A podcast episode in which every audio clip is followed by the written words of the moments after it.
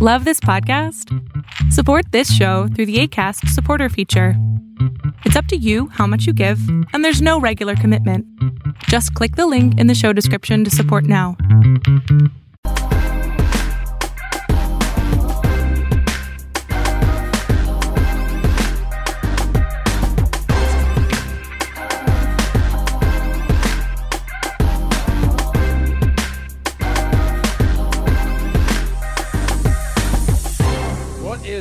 Fight fans? We welcome you into another edition of Inside Boxing Live. Your host, Dan Canobbio, here, here to navigate you through another week of boxing where we'll be looking back at what was one of the better heavyweight fights of all time. I'm still buzzing. I know you're still buzzing.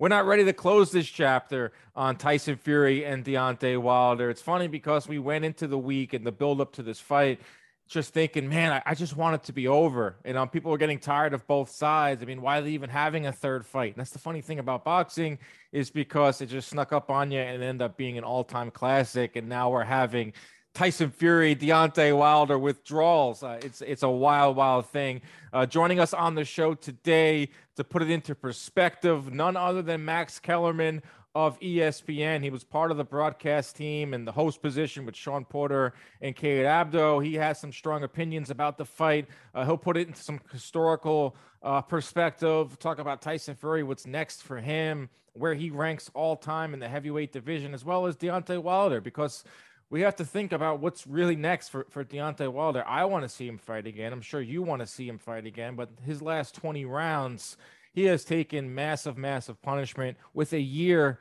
uh, in between each fight, which could be his ultimately maybe uh, his saving grace. But it's all eyes on, on Tyson Fury. Tyson Fury once again legitimized himself as the heavyweight of this era. With Anthony Joshua losing two weeks ago to Alexander Usyk, and not that that mattered, but that kind of just cemented the, the fact home that Tyson Fury is just head and shoulders better than the best, better than his contemporaries it was 30 rounds, 30 hellacious rounds with with Deontay Wilder. Very one-sided. If you take a look at the final tallies of this trilogy, Fury outlanded Wilder 316 to 177. If you want to break it out over the 30 rounds, uh, he outlanded him in 25 of those 30 rounds. Uh, that w- was uh, Tyson Fury. Fury landed close to 40 percent of his power shots in the three fights that are that's around the heavyweight average. And this is what I think is the most telling and maybe the most impressive little tidbit of this saga, at least statistically, is Wilder was limited to just 19% of his total connects. He was single digits in 26 of the 30 rounds, but still dropped Fury four times. That is absurd talk about a, a, fighter making your punches count. I think it says a lot uh, about uh, a Wilder, about his power, about some of his limitations. You know, landing single digits in in 25 of the 30 uh, rounds, dropping Fury four times. But the thing is, Fury got up every single time. That is just absurd. The guy's got the recuperative powers of, of Larry Holmes. I mean, when he went down in that fourth round, Tyson Fury, on that short right hand that is now being shared over and over. The reverberations through Tyson Fury's thick body, the the just it was insane just to watch that punch in slow motion. That might have been the punch that broke Wilder's hand. But I thought it was such a clean, short, compact punch. Could have been arguably the best punch of the fight outside of the knockout shot that that dropped Wilder. But to see Fury get up from that, shake it off, went down again later on in, in that round and got his steam back in those middle rounds. It was a little more bounce in his step. Started to throw a jab a little bit more.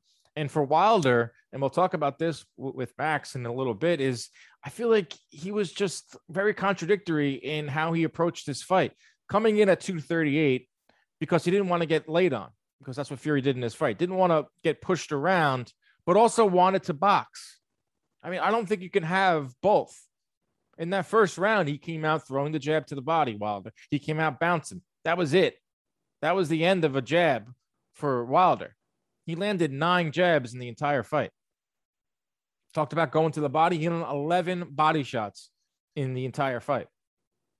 We talked about this last week with Lennox Lewis. Is you can it's one thing to say you're going to come out and throw jabs and and move around and be nimble but can you execute it for more than a round? Or will you revert back to what got you to where you are now? And that's what happened. He reverted back. Wilder. He was just looking for that right hand. That's what the fight turned into.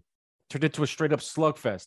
It turned into a Rocky movie in real time for the heavyweight championship of the world. High drama. That's what makes this fight so memorable. No, it's not Ali Frazier. No, it's not Bowe Holyfield in terms of ebb and flow and you know the sweet science. This was just a barroom brawl. This was edge of your seat type of stuff, and for the heavyweight title. And a third fight between two guys that did not like each other. This was not manufactured. You know, the build up to their first fight, there was a mutual respect between the two because Fury looked at Wilder as someone giving him another shot in the limelight. Wilder looked at Fury as someone, uh, a worthy dance partner. I can finally get my mega fight. I can generate millions because it takes two to tango in boxing when it comes to finances, finances and making the most money. There was a mutual respect level. I knew for a fact that these two liked each other and they considered were friendly in the first fight. And then the draw happens.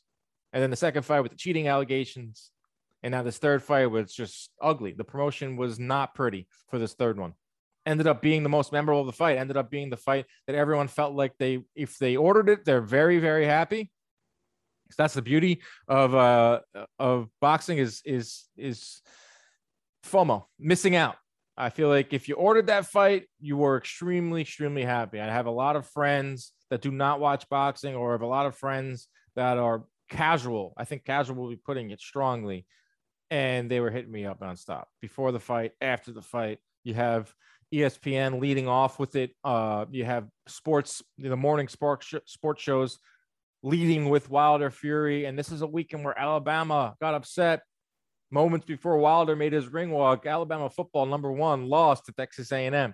There was four or five uh, playoff baseball games. It was college football all day. It was NFL all day, and people are still talking about Wilder Fury because when boxing is done right, it's the biggest of all sports. I just wish there was a little more. I wish it was more consistency because I'm seeing this this argument will always rage on. The MMA versus boxing argument is never going to go away. And what I'll say is that boxing, UFC can't create the moments like Saturday night in boxing. They just can't. The history of the heavyweight division, uh, a 10 count of getting up off the canvas. It's a, you know, synonymous with life. It's a microcosm of life, getting up and fighting. They don't have that in MMA. They don't have the history. They don't, they don't have the, they have the stars, but they don't have the big time personalities like Fury or Wilder. You're not allowed to have elaborate ring, ring walks in the UFC and MMA. They don't want that. Boxing, the theater of it is so big. And when it's a heavyweight fight, and these guys do not like each other the way the, the build up that's hard to replicate and that's hard to produce but i will say that the ufc just does it more consistently not as big as that but they're giving you consistency boxing for the most part is not giving you consistent highs like we saw saturday but i do believe that this year in boxing is one of the best boxing years ever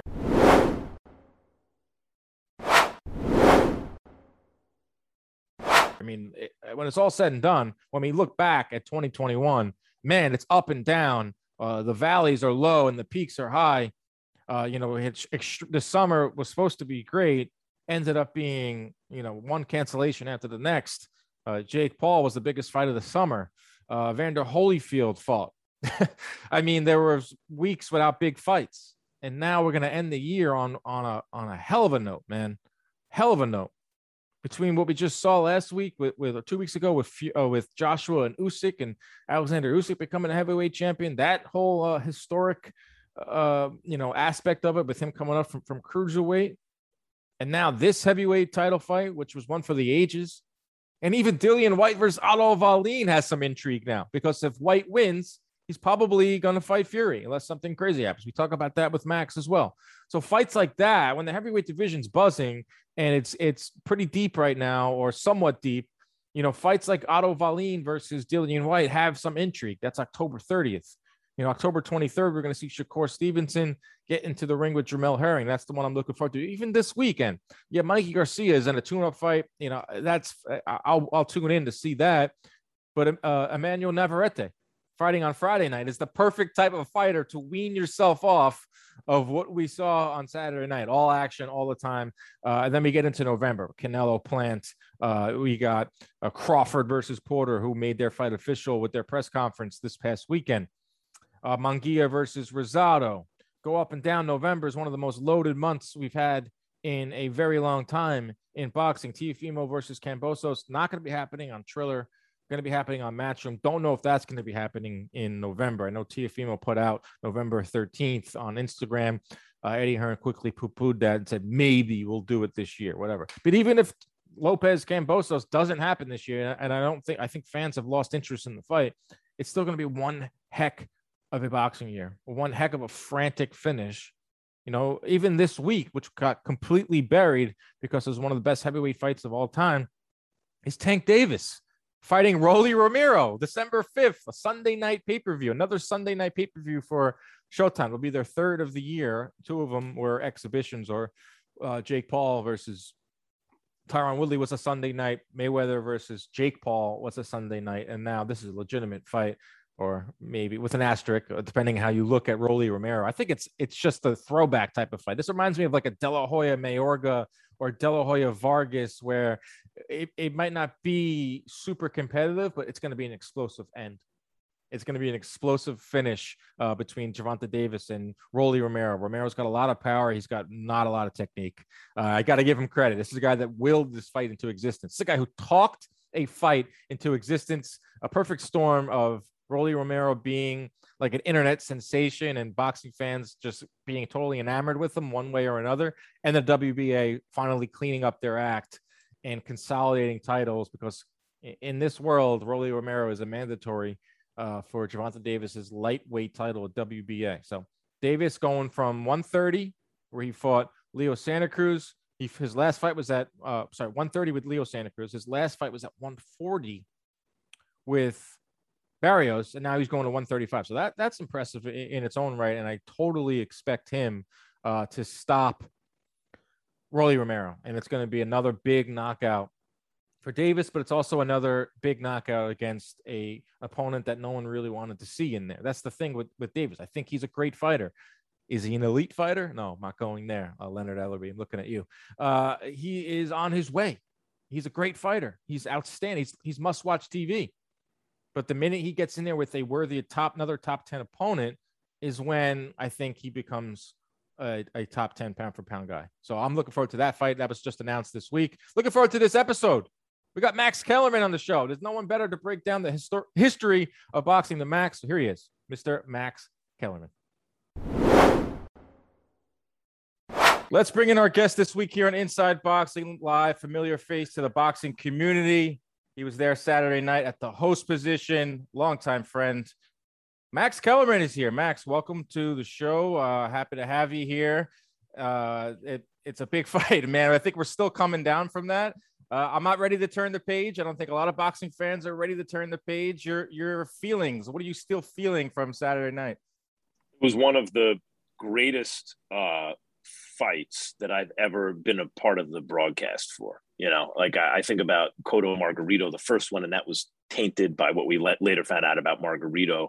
I think about Joshua and Klitschko, mm-hmm. and I think about this fight. Those are the three, and there are many others. done Pacquiao fights and Mayweather fights and Shane Mosley, Oscar De La Hoya fights. And uh, no, actually, I I have not worked in Oscar De La Hoya fight. That was before my time at HBO.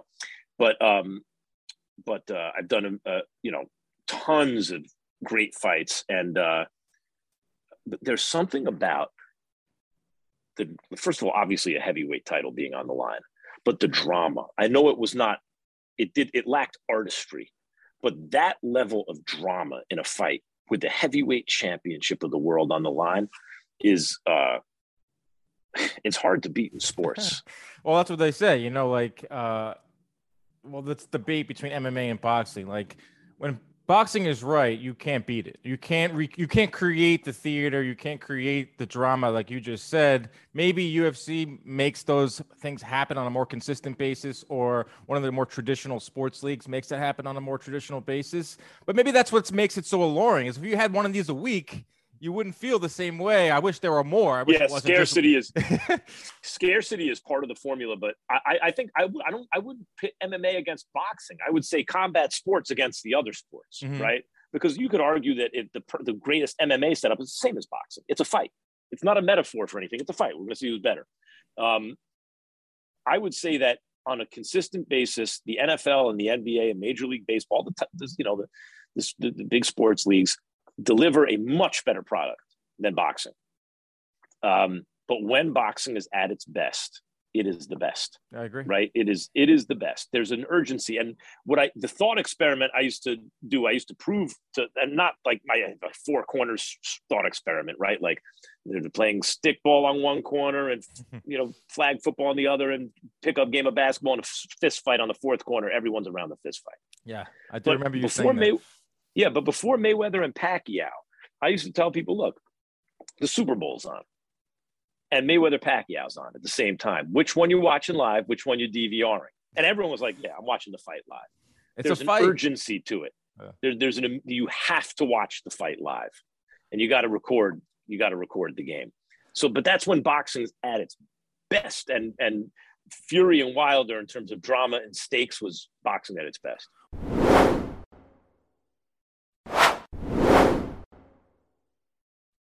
Well, the fight had everything in terms of the, the, trilogy had everything, I should say, because it lasted three years. So it wasn't just two explosive personalities, uh, two different fan bases, but you started to weave in like real life headlines started to seep into this saga because it was just simply three years. It was hard to uh, avoid that type of thing. You know, vaccinations, COVID, you had uh, race got into it, you had conspiracy theories, you had cheating. I don't think we'll see uh, for a long time a saga or a trilogy where the fans are invested this much simply because of the time and the things that I just explained. Particularly, like take Deontay Wilder's personality, right? Almost against any other heavyweight who ever lived, like against the vast majority of them. He's the A side in terms of personality. Deontay's got a great personality. He's he's interesting to listen to. He's authentic. He's genuine you know, he's not shy about sharing his opinion. He has a strong point of view. But but in this, he's the B side in terms of personality because Tyson Fury is a crazy talker, yeah. right? Like a great talker, one of the best ever. So even in terms of the guys' personalities, both guys, we lucked out. Yeah. And in terms of the, in terms of the, like, just you think of the drama, Deontay Wilder.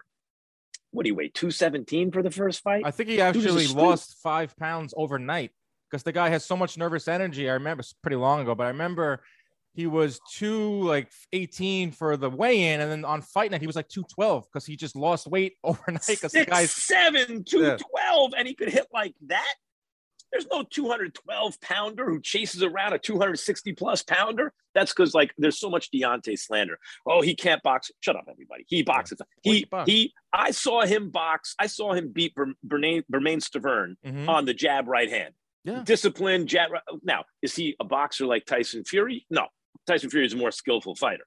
But the fact that 212, he could chase around a 260 pound master boxer and even score two knockdowns is amazing. Well, then there was a the while, second fight. Yeah, there was a hmm. while. Oh, sorry. Go ahead. No, no. In the second fight, Tyson Fury's like, okay, I'm not going to get a decision in the states. I have to learn how to knock him out. you and I both know when a when a fighter says that, it's an excuse. He has to blame some subpar performance on someone other than himself. The trainer's the fall guy. He gets a new trainer. Tyson Fury went to Kronk Gym, learned a completely different style than the one he was present he was fighting in at the time. Employed it in the ring, like we saw Deontay try to do that, and he's jabbing to the body in the first round and doing his mm-hmm. thing. But when it's not muscle memory, in the heat of battle, you eventually revert to what you were doing, right? Yep. Tyson Fury stayed consistent with a brand new mauling style where he's coming forward against the puncher in the second fight. And then, oh, it's not going to be a fight in the third fight. Tyson Fury totally dominated him in the second one.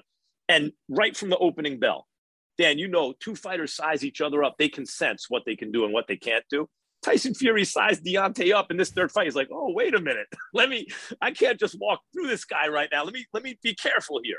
And Deontay won the first round, and the second round was competitive. And he climbs up off the deck to drop Tyson Fury twice in the fourth once there was no temple shot, there was no shot on the chin.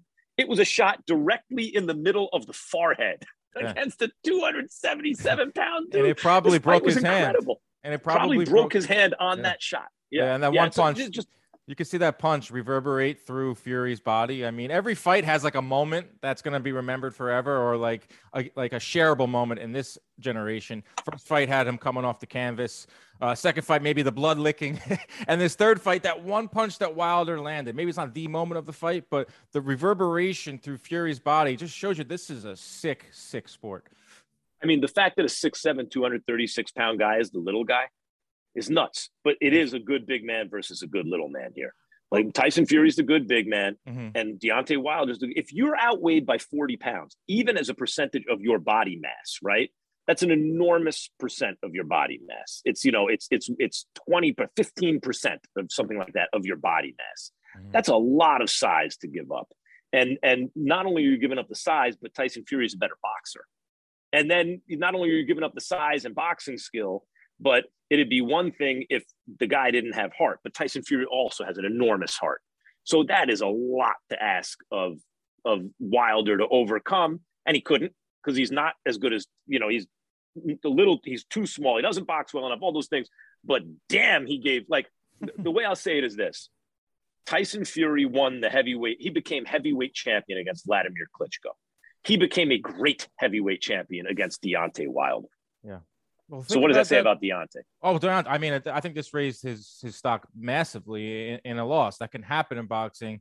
Uh, even his biggest detractors, and I'm saying this isn't the ba- the best gauge, but just my Twitter mentions are people like I did. I couldn't stand Deontay Wilder. I didn't like the uh, bracket, you know, him, him being so boastful. I didn't like the excuses, this, that, and the other. But you got to respect the guy after that performance on Saturday night. And check this out. Check this out. Joshua loses to Usyk in the rematch, right? Mm-hmm and I say I want Wilder Joshua, both coming off oh, consecutive yeah. losses. That sells out Wembley Stadium. You get 110,000 people. They'd, it'd be a financial bonanza. You could charge whatever you want on pay per view. I'm buying it, mm-hmm. even if I'm not working the fight.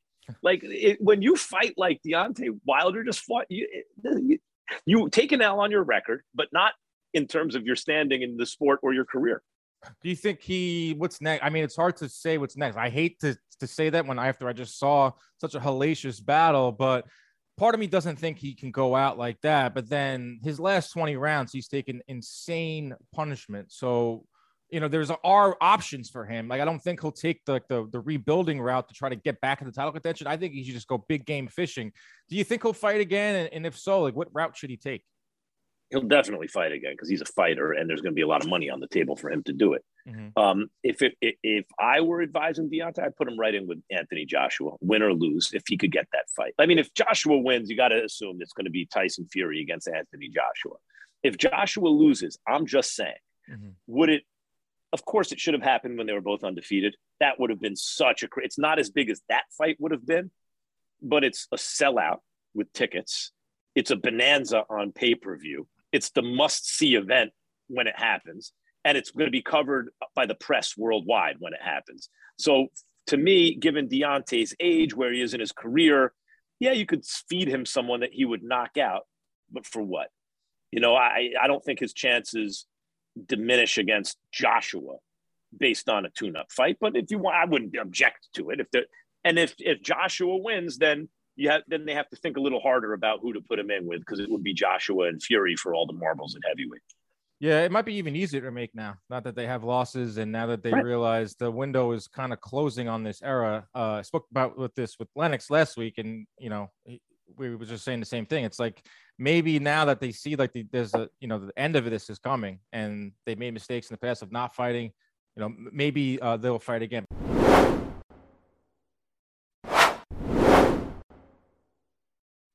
But going back to Fury and um, talk about that Klitschko fight. I mean, think about the the Fury that fought in that Klitschko fight.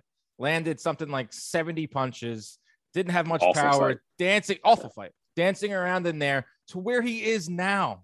A guy with power. He's the best defender uh, in the heavyweight division. Only gets hit with six punches per round. He has a jab when he wants to. I thought his best moments in the fight, besides the knockout punches, were uh, when he landed four or five jabs in a row on, on Wild. So he has that jab when he wants it. Now he's got the power. Who beats Tyson Fury if there is a guy out there? What type of style? Well, I mean, he's be favored against anyone. Um, but as you know, like the, the, I was just talking to Randy Gordon and Gerry Cooney on their on their mm-hmm. show, and and um, like the record for title defenses all time is Joe Louis, twenty five, right? Muhammad Ali made nineteen, uh, Larry Holmes made twenty. What did Mike Tyson make? Nine or ten, something like yeah. that. And Tyson was dominant. The difference between the best guy and the rest of the pack, which seems very wide to us, there are so many ways you can lose a boxing match you know, Tyson Fury cuts easily, right? We've seen him bleeding badly in fights. Tyson Fury's been dropped, right? Like there are lots of things that can happen in a in a in a ring. So he could lose to someone, but I would make him the favorite against everyone at the moment.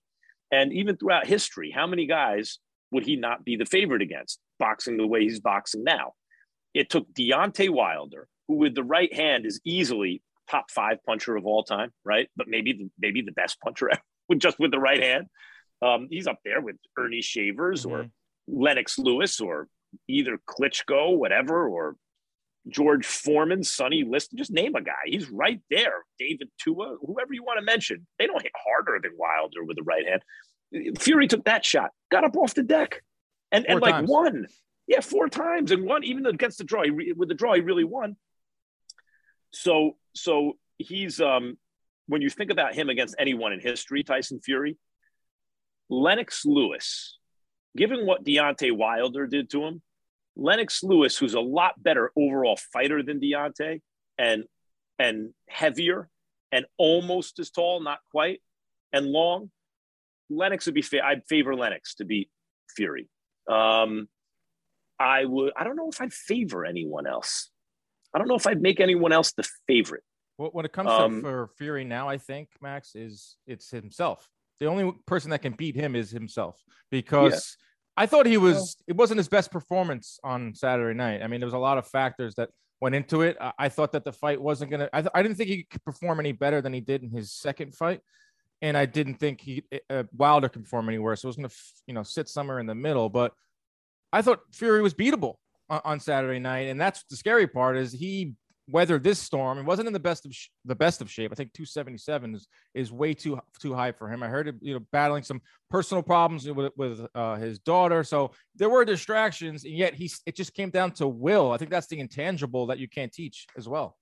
Well, I, there were certain similarities between this and Ali Frazier. Obviously, it's not Ali Frazier, but Muhammad Ali in the first fight um, made a strategic mistake against Joe Frazier. He was off a lo- first of all, he was off a long time, three and a half years. Then he comes back, has two tune-up fights, and then fights Joe Frazier. Tyson Fury was off a long time for very different reasons. Um, he comes back and have tune-up two tune-up fights, not against Jerry Quarry and Oscar Bonavena. Nevertheless, two tune-up fights, and then he fights Deontay Wilder, undefeated Frazier, undefeated Wilder. Right? Ali um, is boxing with Frazier, and in the 15th round, gets hit with Frazier's signature shot, the left hook goes down, gets up, finishes the fight on his feet, doesn't win. Tyson Fury boxing Deontay Wilder gets hit with Wilder's signature shot in the last round, goes down, gets up, finishes the fight on his feet, doesn't win. Now, I know there are many differences here. I'm just doing a very loose analogy. Second fight, Ali dominated, right? He he it was he you know hit Frazier five times on Frazier's win, tied him up, rinse mm-hmm. and repeat, one going away. Um, it was the least competitive of the series. Tyson Fury, second fight, beat up Deontay and knocked him out, but also was the least competitive of the series. Third fight, Ali takes Frazier lightly. He's like, I already, I just beat the guy. I know the formula now. I just beat Foreman. He lost to Foreman. Frazier's washed up, doesn't take, doesn't get into his best shape, and has hell in Manila, right? The best action fight of the series. Yep. Um, and this i'm not saying this is ali frazier. I know.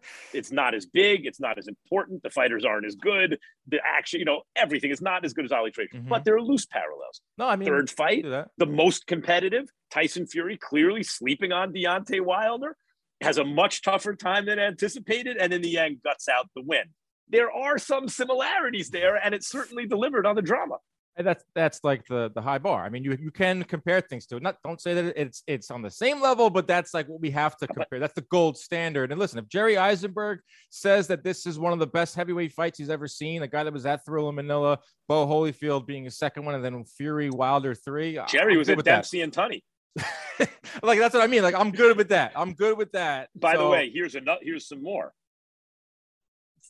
Tight. uh, Deontay Wilder is from Alabama, right? Bordering South Carolina, where Joe, Joe Frazier's from, like Southern, even though Frazier's thought of as Philly, but originally from.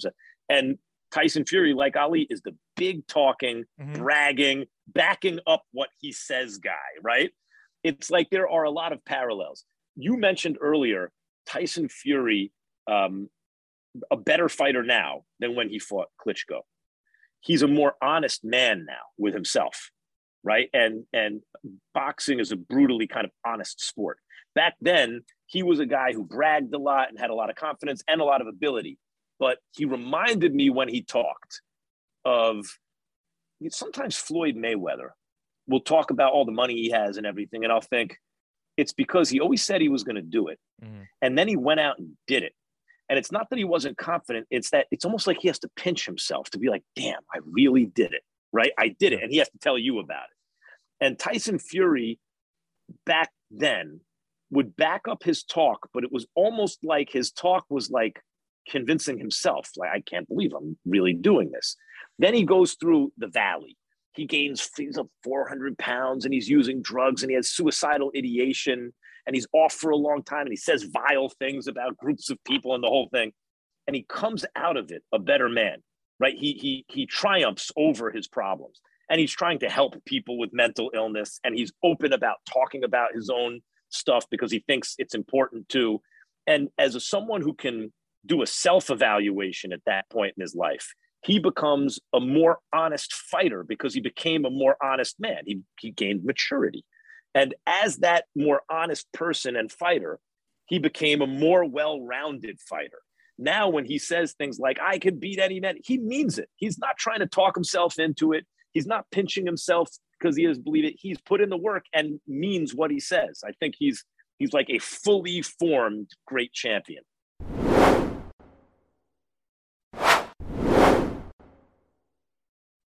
just looking at him on Saturday, he looked different. Like he looked old, older. Like uh, uh he looked more mature. I don't know if it was the beard, but when he was standing there and they were sizing each other up, and he had that crazy look on his eye, you felt, yeah, he felt like a complete uh, fighter, and that's what he is now. Because he's, you can't beat. I don't see how anyone can beat him. I think he's got every every tool uh, that you possibly need. One last thing, Andre Ward went on a tweet storm yesterday. He doesn't tweet a lot, but when he does, I'm sure I make sure to read him. But his main takeaway on this tweet storm, I don't know if you caught this, was he was a little bullish on Fury, you know, fighting anytime soon. Like, why even fight Dillian Whyte? Why even fight, uh, you know, any contender they throw at him? Wait for undisputed, then right off into the sunset. Do you agree with that? It that I mean, I, it would. I'd have to talk to Tyson and if he was like, I don't want to do this anymore, I have one more mountain to climb, fine. But in fact, Tyson Fury's resume is thin, it's top heavy. He has great wins, but he, he's not a deep resume. Like Anthony Joshua has beaten more good fighters than Tyson Fury. He just hasn't, he's only beaten one great fighter. That was Vladimir Klitschko, who Tyson will say, well, I took it out of him. No, I, I, felt Klitschko could have beaten. I felt Klitschko was a great fighter the night Anthony Joshua beat him. Mm-hmm. And, and Joshua won a great fight, right? I give it to him. And he's beat Joseph Parker and a lot of guys like that. Tyson Fury could beef up that resume with, like, you know, I wouldn't mind if he fought Dillian Whyte. You know, Whyte's pretty good fighter in this day and age. And, and, history is important to Tyson Fury. He can name all the heavyweight champs. He understands the importance of the lineage. He respects it. I think that for his legacy, if that's important to him, cleaning out the cleaning out the division is hard, dude. It's hard. There's always a guy with a style.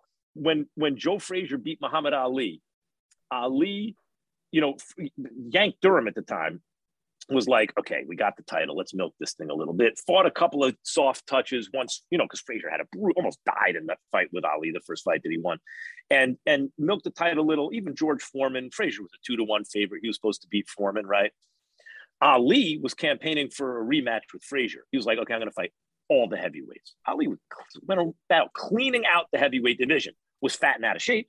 Didn't always look impressive, but clean, ran into Kenny Norton right? Like even it doesn't matter how much better you think one dude is. If you fight all the guys in your division, yeah. there's a guy out there. Otto Wallin. I mean, who was it again? He he, he cut against who? Was it yeah, Wallin, or was Wallin. it? Yeah, like, like landed yeah, the most I mean, landed the most punches ever on Fury. Yeah, and he cut and there was a danger he could lose that fight. That's Otto Wallin. We're not talking about, you know, the best guy in the division.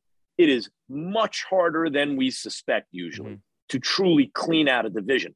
So if that's important to Tyson Fury, go fight your contenders. Go yeah. beat those dudes. I think it's right there for him. Uh, I, I think that you're right. History does play a big role in his thinking, and I agree with Andre, and I and there's parts of it that I don't agree with. Like he doesn't have an undisputed fight with Usyk unless he fights Whyte. I mean, the politics are getting in the way now. It's it's a mandatory. I disagree with that, Dan. I disagree with that. He well, how, does how do you figure? Undispute because un, because the sanctioning bodies don't necessarily have any legitimacy to dispute the claim to the championship. Just because the WB whatever says right. we have another champion does not mean that there's an actual dispute. There is a dispute now because there's a legitimate case that can be made. Tyson Fury left the sport, as like Cliff Rold will point out, right? When Joe Louis retired, Ezzard Charles won recognition as champion. When Louis came back, it wasn't he wasn't defending the lineage; he was trying to win back the title. So, in Fury's absence from boxing, a consensus formed around Anthony Joshua, and and and you could say, well, no, there was a dispute with Deontay Wilder. Well, okay, fine, but he's already beaten Wilder. So now any legitimacy that the sanctioning bodies had to crown a champion in Wilder, now Fury owns that. And, and the only dispute can come from the man who beat Anthony Joshua or Anthony Joshua himself. So I don't recognize the any sanctioning body's legitimacy to dispute a claim to the championship. Yeah, if, I'm not about Tyson, to defend these sanctioning bodies, but if yeah, Dillian yeah. if Dillian Whyte is there in the way and Tyson Fury doesn't want to fight Dillian Whyte, he doesn't have the WC WBC belt anymore. I understand that in theory it's just another trinket, but if he wants to hold all four or five in that picture after he beats Usyk and be the first, but I don't ever, think that's what means undisputed. Do you think that? See, undisputed to me does not mean you hold all the belts. It means you hold all the legitimacy. the definitive way to prove it. I think everything can be argued. That's the beauty of boxing, the semantics of it. We can get to the uh, figure that all out. Like same thing with Teofimo. Is he undisputed? Is he not? I think definitively he has a chance to do it if he beats Whyte and then. Well, okay. Well, exp- exp- so is your argument? Is your argument that that in that there are contenders for a title who've earned a shot, mm-hmm. so that even if I'm saying look, whatever legitimacy the what, what sanctioning body? I don't pay attention to these bogus sanctioning bodies. W, so which one is BA? W no, it's WBC. Dillian Whyte. BC. All right, like whatever. The, they're all the same. They're all been the mandatory for about almost 600 days. All the sanctioning bodies are straight garbage. Oh, okay, oh, to me, they've always and by the way, they've been garbage for decades. All of them. They're corrupt and they're garbage. Oh okay, yeah. So, so, so, but let's say that the BC had some legitimacy. That whatever it took, Tyson Fury took it now because he beat Deontay Wilder. Okay, if your argument is, yeah, but hold on, Max, they rank contenders. So a guy can't get frozen out of the picture, right? And if you're not going to prove that you're the champ against everyone, maybe you're not the champ. And that Dillian Whyte is the mandatory. And if you don't fight him and beat him, you haven't really defended your laurels and proved you're the champion. Dan, that's the best argument you can make that he's not undisputed. But the fact is, you can't fight everybody all the time. And if there's a bigger fight to be made with the other guy, then what legitimacy does the WBC have to say you're not undisputed because you didn't fight our mandatory when you already beat their champion and now you're you're you're proving it.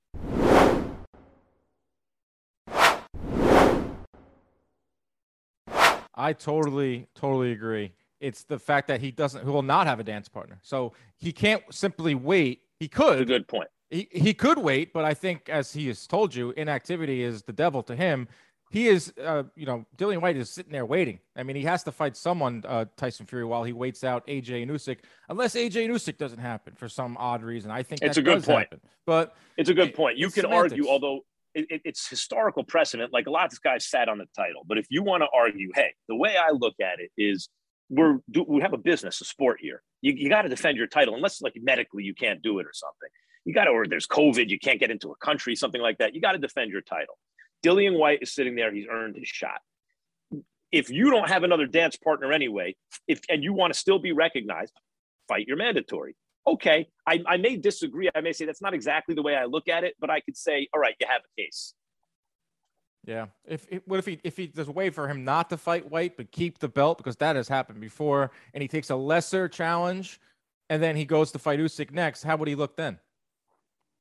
Well, that's what I'm saying. If he could, I don't care about the belt. If you're like, well, he worked out a side deal with the BC and he never had to fight his mandatory. That undermines the original argument. Oh, it happens. That you need to fight your mandatory. To, right. That's that's why I'm saying if yeah. your argument's actually rooted in the legitimacy yeah. of one of the sanctioning bodies to dispute a champion, then we just disagree. Then we I, like then we're at an impasse because I don't think they have any legitimacy. I, I, just think it could be a definitive way if he wants to just just put out all the nonsense that we've just talked about with these trinkets and commissions, whatever, blah blah blah he could beat Whyte because he's got no one else. He's the mandatory. Then he could beat Usyk, and then I think you know Andre Ward is right. He could go off into the sunset because after that, you don't really have any challenges for Fury. That's the scary part about this heavyweight division. It's so damn top heavy, and you know I feel like we're just getting into the meat of it because these guys all haven't fought each other, and by the time you turn around, uh, they've taken well, on I'll so much you, punishment.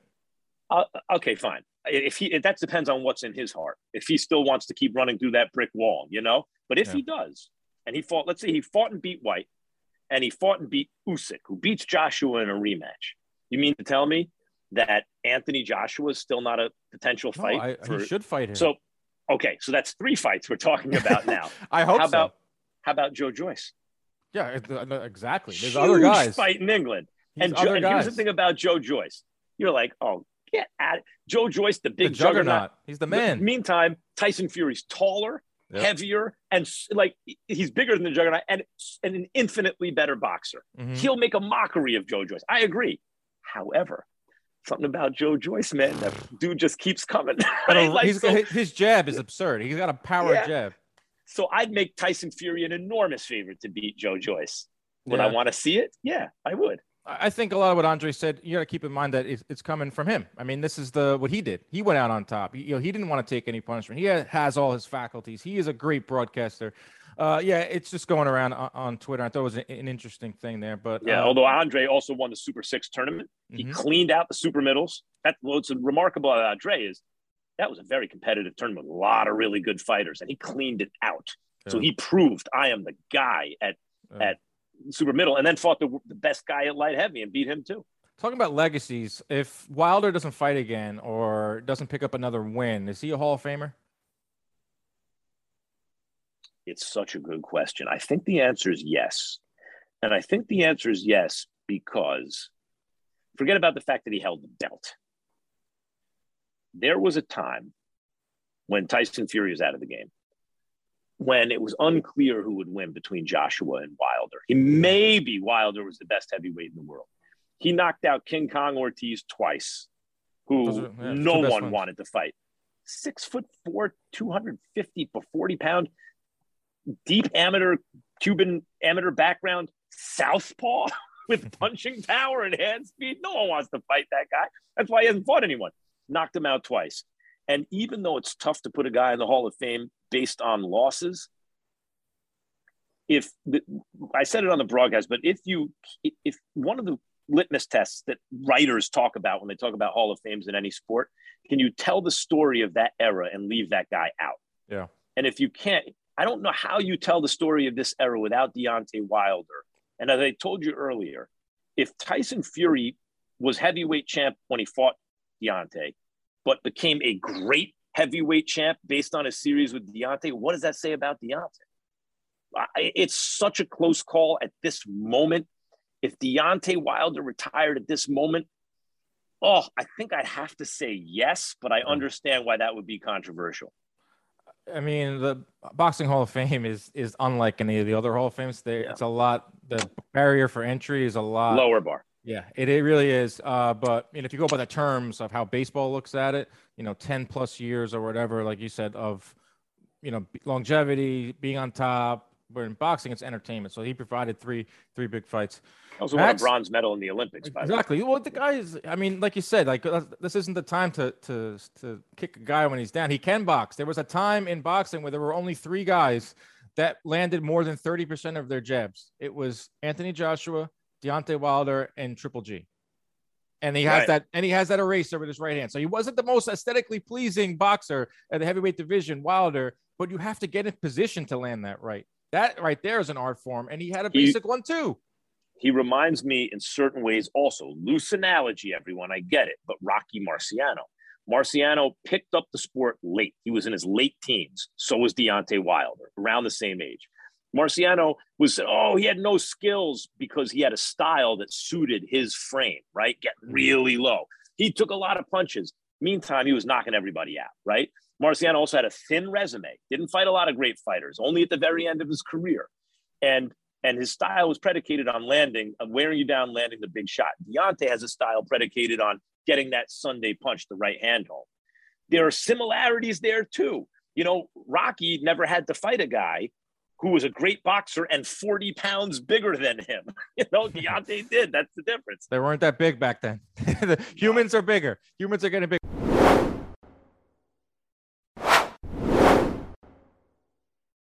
Was this the type of fight though when you go into work uh, on Monday and like, everyone wants to talk about boxing for a change? It gets superseded Alabama and uh, MLB playoffs. For once, I'm sure you went into the ESPN studio and were like, "Yeah, let's talk about it." A lot of people wanted to talk about it. The thing about boxing that people don't realize, or maybe they do, your favorite athlete's favorite sports, pro- other than the one they play, is probably boxing. Mm-hmm. You know, mm-hmm. like football players, their second favorite sports usually basketball or boxing. Mm-hmm. Basketball players, usually I'd say their second favorite sport is boxing or mm-hmm. football, right? A lot of baseball players love boxing. You know, it boxing is is like your favorite athlete's favorite sport other than the one they play usually. So yeah, boxing's getting a lot of love right now off that fight. A lot of actors too. Everyone, everyone wants to be there. They want to be a part of it, and that was on Saturday night. Uh, Max, may I ask you one last thing? When you look back, it's been a few years do you uh, uh, do you miss HBO? Do you look at it differently now that we're kind of a few years separated from it? Look, yeah, I mean HBO is is um, you know I grew up watching it. That was the major leagues of boxing. Um, uh, they totally monopolized the top level of the sport, right? Mm-hmm. I mean, it was it was in, when I was a kid. It was the the the the regular season of the major leagues was played on the networks, mm-hmm. right? and then the postseason was played on HBO. The winners of those brackets on the regular in the, in the networks got to fight on HBO. And then as I got older, it was like the minor leagues are played on cable, and then the major leagues are played on HBO, and the postseason's on pay per view. You know, um, but when I but but the, the model of HBO, premium pay cable service, that was, you know, first they came out with movies, everyone had movies, Showtime, this one, Cinemax, this one. Then it was like, okay, what else? Oh, boxing. Mm-hmm. We can monopolize the best boxing in the world. And that's really why you're subscribing to HBO. And so the product was, you know, incredible. Um, uh, and uh, and to be a part of that history, even if it was the last ten or twelve years, whatever it was, you know, is something I'll, I'll I will always cherish for real. Yeah, I miss those days. I miss the people. I miss uh, being around it all the big show. It was a big show, and it was cool to see Roy two weeks ago as part of the AJ uh, and Usyk fight. It was good to see you on Saturday. We got to get Jim in there. We got to get Jim's voice back on there. Even if it's oh, yeah. one more fight. Yeah, oh no, who does it better than Jim? Come on. There he is, Max Kellerman. Appreciate the time. Boxing is hot thanks, in the streets right now. Uh, we'll have to get you on soon, and uh, thanks a lot, man.